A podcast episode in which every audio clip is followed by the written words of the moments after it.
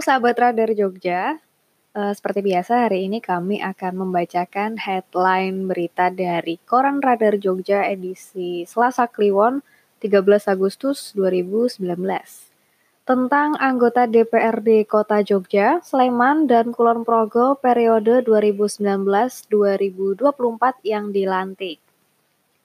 Pelantikan anggota DPRD Kota Jogja, Sleman, dan Kulon Progo periode 2019 hingga 2024 kemarin menjadi panggung ketua sementara.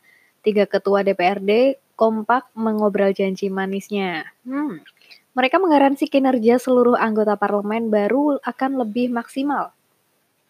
Ketua sementara DPRD Kota Jogja, Danang Rudiatmoko misalnya, Politikus PDI Perjuangan ini optimistis seluruh koleganya mampu menuntaskan pembahasan raperda yang tersisa, yakni tujuh raperda yang tersisa dalam program peraturan daerah atau Propemperda 2019.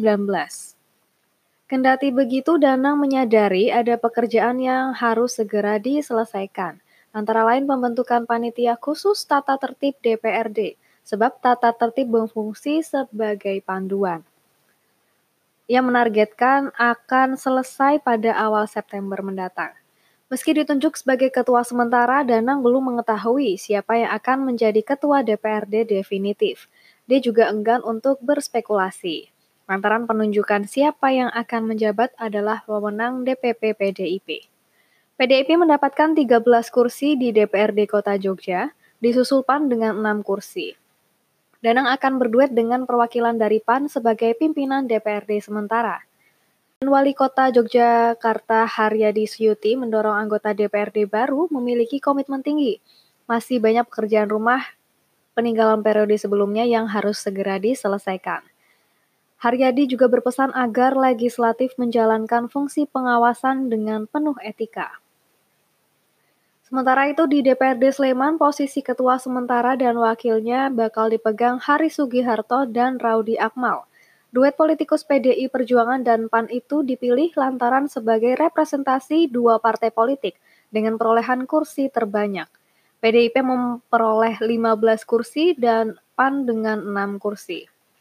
Haris menegaskan pelantikan sebagai tanda dimulainya perjuangan aspirasi masyarakat Sleman sekaligus mewujudkan visi dan misi Kabupaten Sleman. Selain itu, dia juga mengingatkan agar seluruh koleganya menjaga marwah sebagai wakil rakyat, karena kinerja diawasi publik termasuk konstituennya. Seperti di DPRD Kota Jogja, sosok yang akan menjadi ketua DPRD Sleman juga masih misterius. Bahkan Haris yang pernah menjabat ketua DPRD Sleman di periode sebelumnya disebut-sebut bakal mendapatkan saingan yang berat.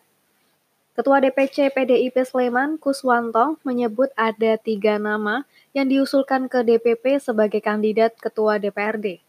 Selain Haris, ada Gustanda, Gustan Ganda, dan Danang Maharsa. Nah, nama Ye Gustaganda disebut paling berpeluang lantaran tercatat sebagai sekretaris DPC PDIP Sleman. Kedati begitu, Kuswanto tetap enggan untuk berspekulasi. Sementara itu dari Kulon Progo, Ahid Nuryati, maaf maksud kami Ahid Nuryati dipercaya menjadi ketua sementara DPRD.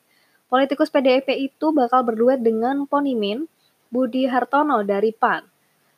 Ahid berjanji mendorong kinerja parlemen DPRD Kulon Progo untuk lebih transparan, akuntabel, berwibawa, dan aspiratif. Pihaknya bertekad untuk mengawal proses pembangunan dan menyuarakan suara rakyat. Demikian headline Koran Jawa Pos Radar Jogja hari ini. Sampai jumpa di episode berikutnya.